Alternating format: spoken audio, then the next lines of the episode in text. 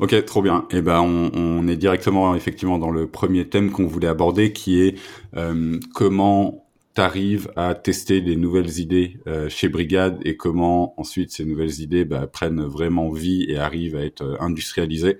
Et donc, bah, ça m'intéresse que tu nous racontes alors vraiment le process de bout en bout et puis euh, des endroits où dedans tu as galéré, des trucs qui ont bien marché et, comprendre comment ça se passait tout ça.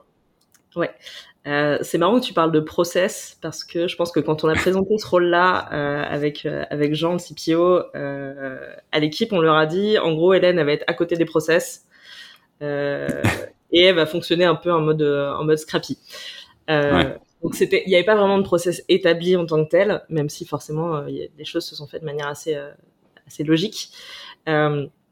concrètement, la manière dont on a fonctionné, euh, l'idée initiale euh, venait soit d'une intuition euh, business, soit de différents feedbacks qu'on avait eu. Donc en fait, comme ça peut se passer pour toutes les toutes les fonctionnalités, toutes les évolutions qu'on peut imaginer sur un produit. Donc là-dessus, pas mmh. grand chose de nouveau. par contre, on s'autorisait à prendre, à aller aborder des sujets sur lesquels il y avait a priori plus de risques et beaucoup plus d'inconnus.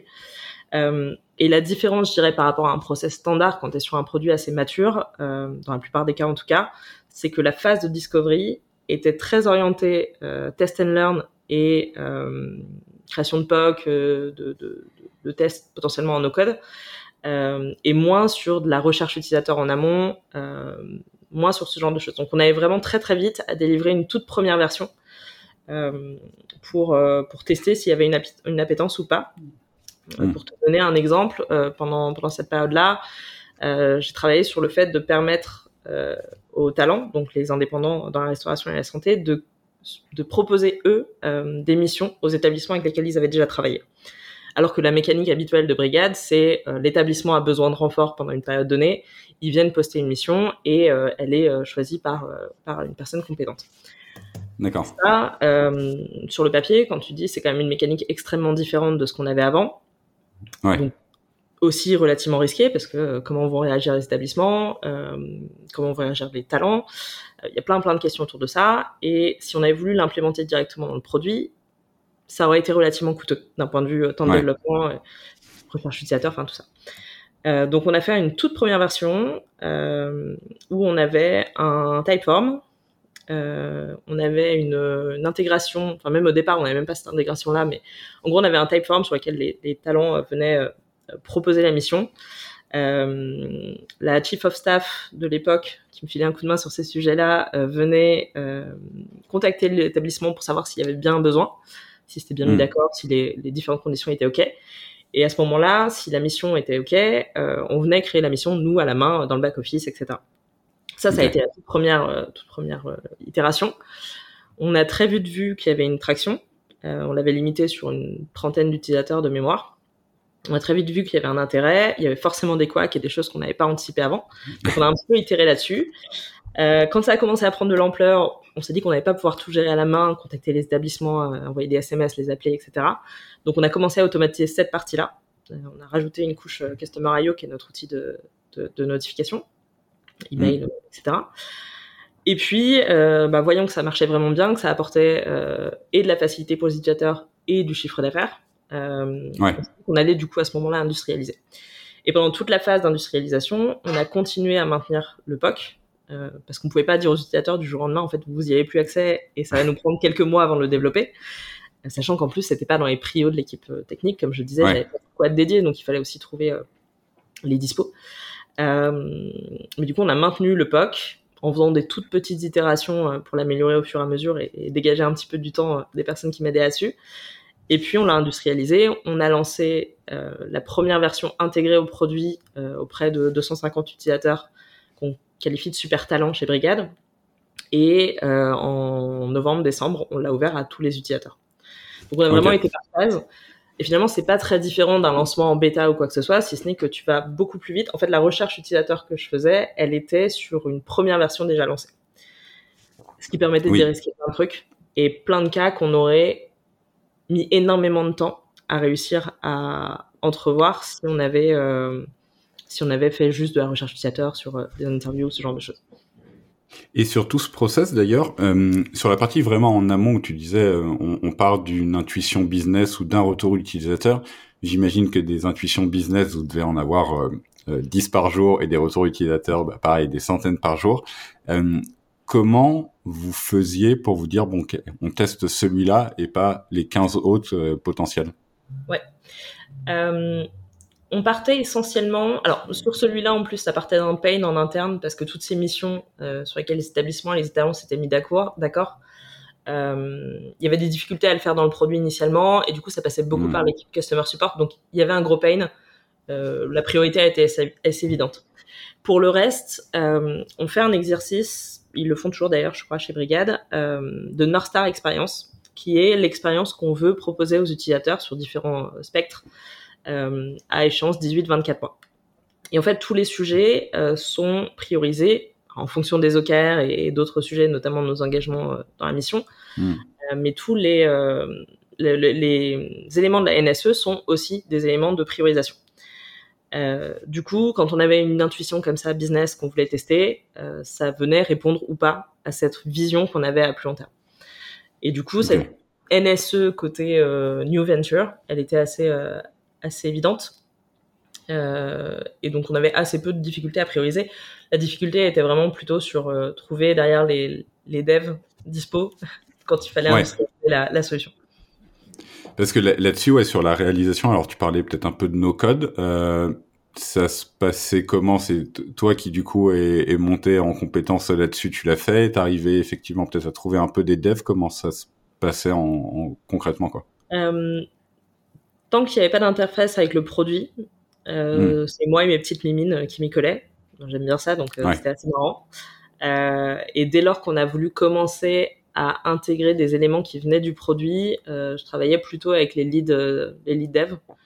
la toute première itération, c'était simplement de venir présenter la liste des clients avec lesquels le, le, talent avait déjà travaillé donc ça, on avait besoin de récupérer des infos de base de données. C'était hmm. assez simple. Je pense que ça a pris euh, deux heures euh, un feedback pour, euh, de, de, la discussion de Infosa à la mise en prod. Donc c'était assez rapide. Et après, pour le reste, pour l'industrialisation, ça a été un petit peu plus long. Mais parce qu'on avait aussi beaucoup d'enseignements, donc on a passé beaucoup de temps sur le design pour avoir une version industrialisée qui serait déjà bien hmm. solide et sur laquelle surtout on n'est pas besoin de revenir trop vite parce qu'encore une fois le l'équipe, euh, enfin la, bande passante euh, design et dev est pas illimitée. Donc si on sortait une version qu'on proposait à tous nos utilisateurs, il fallait qu'on soit suffisamment sûr sur ce qu'elle permettait et qu'elle crée pas trop de friction. Euh, parce qu'on n'allait pas avoir le temps de mettre des équipes à itérer dessus régulièrement derrière. Donc il fallait que l'itération sur le POC, en no-code ou low-code, soit déjà suffisamment bien, bien cadrée. Ouais, ok. Euh, et, j'avais une question sur la partie quelles sont effectivement les initiatives que vous allez tester? Là, tu parlais d'une initiative qui était, enfin, en gros, inverser euh, le, paradigme entre euh, les, talents et on va dire les, restaurateurs ou les, endroits pour faire des soins. Est-ce que vous aviez aussi des initiatives que vous lanciez pas du tout sur votre base d'utilisateurs, du coup, qui étaient beaucoup plus prospectives en disant, bah, on va peut-être essayer d'ouvrir une nouvelle verticale complète? Et tester ce genre de truc ou est-ce que c'était toujours sur votre base d'utilisateurs, euh, soit d'un côté, soit de l'autre? Euh, À ce stade, en un an, on est resté sur, des, sur la base d'utilisateurs. Euh. D'abord parce que l'ouverture de nouvelles verticales n'était pas dans le, dans le plan des, des, des mois euh, à venir, donc il n'y avait pas vraiment d'intérêt à aller là-dessus. Même si on aurait pu tester des trucs, mais ça n'a pas été, ça n'a pas été l'objet. et aussi, alors moi j'avais un, peut-être un biais. Euh, avant d'avoir ce rôle-là, je travaillais uniquement sur la partie talent, donc sur l'application des talents. euh, et quand j'ai pris ce rôle-là, euh, j'ai dit à Jean, bon, par contre, je veux continuer à travailler sur des sujets de talent parce que c'est des utilisateurs avec qui j'ai développé beaucoup de beaucoup d'empathie. Donc, c'était plutôt comment est-ce qu'on les aide encore plus dans leur quotidien d'indépendants, etc., plutôt que d'aller tester des nouvelles choses. Ok, ouais, donc ça a pu aussi te permettre de résoudre peut-être un petit peu ta frustration de toutes les features que vous avez pas pu passer côté talent et te dire bon ok on va les poker et, et machin. Ok. Et et d'ailleurs de façon plus large, vu que hum, là typiquement là tu vois t'as fait un POC, ça t'a permis de tester rapidement quelque chose et de voir que ça marchait bien.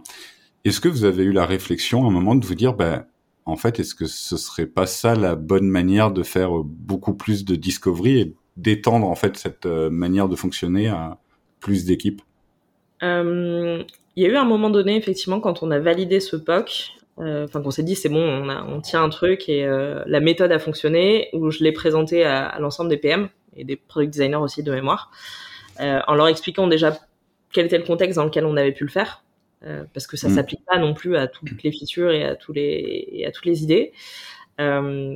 Comment ça avait fonctionné et pourquoi ça avait fonctionné là-dessus. Donc mm. ça a permis euh, ça a permis que d'autres product managers sur d'autres sujets commencent à faire des POC, euh, même si il y avait moins de sujets qui se prêtaient à du no-code, low-code. Euh, donc c'était plutôt du POC rapide sur des idées et qu'on allait qu'on allait feature flaguée qu'on allait tester sur des petites bases d'utilisateurs, ce qu'on faisait assez peu avant. Par temps ou par manque d'habitude, je ne sais pas exactement, mais du mm. coup, on s'est permis un petit peu plus de le faire sur des sujets qui étaient des évolutions produits, notamment sur toute la, tout le process d'onboarding des utilisateurs, qui est relativement lourd parce qu'il faut aussi valider euh, tout un tas de, choses à leur sujet qui étaient du coup quasiment uniquement manuelles avant. Et du coup, l'industrialisation, euh, l'automatisation de plein de tâches là-dessus a été testée plutôt en mode POC. Euh, ou en tout cas, test sur une base réduite, ce qu'on faisait pas forcément avant. Ok. Ok, ok, non, très clair. Et, et après, ça m'intéresse aussi de comprendre bien la partie passation, parce que j'imagine que ça, c'est compliqué euh, bah de, de, faire effectivement ce transfert entre euh, toi et les équipes de dev. Euh, ce serait quoi tes learnings là-dessus, les choses qui marchent bien, qui marchent pas bien et auxquelles il faut faire gaffe?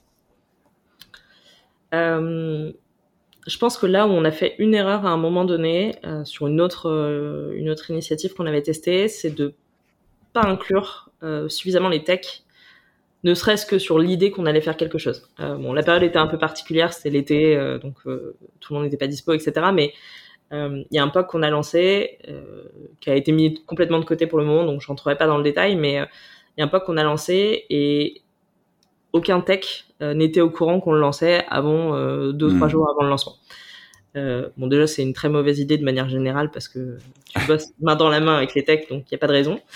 Euh, mais en plus, du coup, ça a créé un peu de frustration, forcément, et euh, je pense qu'on aurait gagné du temps sur certaines choses si, euh, comme d'habitude, on les avait inclus plus tôt. Donc, je pense que même si la tech n'est pas nécessaire pour lancer un POC, pour lancer un test, il faut qu'il soit informé, il faut qu'il soit là dès le début de la réflexion ne serait-ce que pour un avis extérieur ou même parce que dans certains cas, en fait, ce qu'on pense être plus rapide en no code va être tout aussi rapide en code et beaucoup plus maintenable sur la durée. Donc euh, ça c'est un point euh, un point assez clé. Euh, donc je pense que la enfin de toute façon je suis convaincu que la communication avec les devs est, extrêmement importante et on devrait jamais démarrer un sujet sans en avoir parlé à, des techs. Mais malheureusement le le quotidien tu le connais comme moi la réalité est un peu différente. Mais vraiment ça c'est un point clé de les intégrer le plus tôt possible et d'intégrer aussi la data euh, alors chez Brigade, on a la chance d'avoir euh, une équipe data assez costaud avec un product data analyst euh, à temps plein. Et finalement, on s'était dit, on, va on, regardera les chiffres avec ce qu'on a, avec ce que Typeform nous donne, etc. on mm. aurait probablement pu faire mieux et peut-être analyser plus rapidement certaines choses, en tout cas de manière un peu moins manuelle. Donc je pense que... Ouais, parce que mm, sur la partie data, effectivement, c'était une des questions. Tu mesures la traction plus avec justement de la partie euh, data quantitative ou c'était du qualitatif et t'allais surtout euh, interroger les gens hein, comment ça se passe euh, On a fait les deux. donc j'ai eu beaucoup de chance du coup d'avoir Elsa, la chief of staff, qui me qui me donnait un coup de main là-dessus parce que clairement j'aurais pas eu le temps de, de, tout faire toute seule. Donc elle faisait beaucoup la partie quali. Ouais. Elle contactait, vu qu'elle contactait les établissements et, les indépendants, elle avait tout le, tout le loisir de leur parler, de leur poser des questions. Sinon, on analysait vraiment la data, que ce soit en termes d'usage, euh, mm. strict de la, de la, feature du test euh, ou d'effets sur du plus long terme euh, sur leur euh, sur leur utilisation de brigade de manière générale. Parce que le postulat c'était euh, il faut pas que ce système cannibalise ce qui existe déjà. Et en plus de ça l'objectif c'était de faciliter la vie des utilisateurs pour qu'ils nous utilisent encore plus. Donc il y avait vraiment un enjeu d'impact sur le moyen long terme alors qui est encore en cours d'étude, hein, parce que le, la première version était sortie il y a six mois. Euh, Donc ça, c'était des choses assez clés et on pouvait pas se contenter de juste le ressenti des utilisateurs. Il fallait aussi de la data. Hmm. Ok, ok, ok, très clair. Et hum, pour finir sur le sujet, moi j'avais une question un peu plus générique sur je suis une boîte, euh, j'ai envie de lancer ce type d'organisation avec euh, alors soit une seule personne, soit une mini squad qui va essayer de développer des, des, des nouvelles idées. Ce serait quoi toi les gros conseils que tu leur donnerais sur les choses à faire, à pas faire, et peut-être aussi sur les typologies de personnes qui sont adéquates dans ce genre d'organisation? Ouais. Euh, le premier conseil que j'aurais, c'est d'être extrêmement clair avec le reste euh, de l'équipe produit tech ou même de la boîte de manière générale sur le fonctionnement de cette équipe ou cette personne. Hmm. Euh, le fait d'expliquer que euh, cette personne va être en dehors des process habituels, euh, qu'elle va peut-être tester plus de choses, prendre plus de risques, etc. Il faut que ce soit clair pour tout le monde, déjà pour pas créer de frustration euh, des autres équipes et pour pas créer de frustration de la personne ou de l'équipe en question. Euh, parce que quand tu travailles, quand tu es la seule personne ou la seule équipe qui travaille différemment, euh, ça peut être un peu difficile à gérer au quotidien. Donc mm. ça, il faut être hyper clair et, euh, et, hyper clair aussi, je pense, sur le fait que c'est un rôle de test, un rôle d'innovation et que du coup, le risque que ça marche pas est beaucoup plus fort. Je pense qu'il y a eu pas mal de, de moments au début où euh, j'ai un peu eu peur de lancer des choses parce que on avait une habitude de qualité, une habitude de réussite entre guillemets de nos features euh, qui était telle que ah, si ces tests-là marchaient pas, j'allais me sentir un peu mal. Il y a une question d'ego euh, là-dedans aussi et de confiance en soi, mais je pense que du coup c'est hyper important.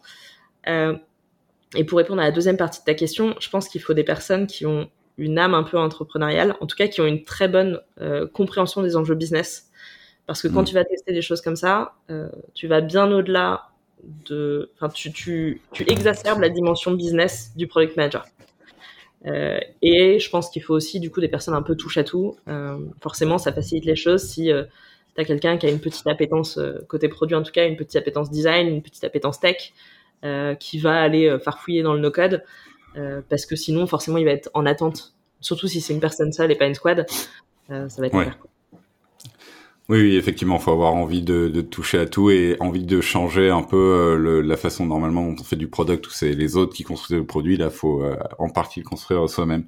Et d'ailleurs, quand tu expliquais la partie objectif, comment toi, en tant que PM, t'étais objectivé parce que potentiellement, il y a aucune de tes initiatives qui va marcher et, et c'est, on va dire, pas de chance. Peut-être il y en a trois sur dix qui vont marcher. que, comment ça fonctionnait là-dessus? Euh, alors, c'était pas explicitement défini. Euh, mm. Dans ma fiche de poste, il n'y avait pas euh, des objectifs euh, chiffrés ou quoi que ce soit, mais globalement, je pense que ce qu'on regardait avec avec mon manager Jean, c'était le fait que les, initiatives soit nous permettaient d'avancer dans nos objectifs globaux, parce qu'on essayait malgré tout de garder un lien plus ou moins direct avec les OKR. On reste, on restait une, une assez jeune boîte.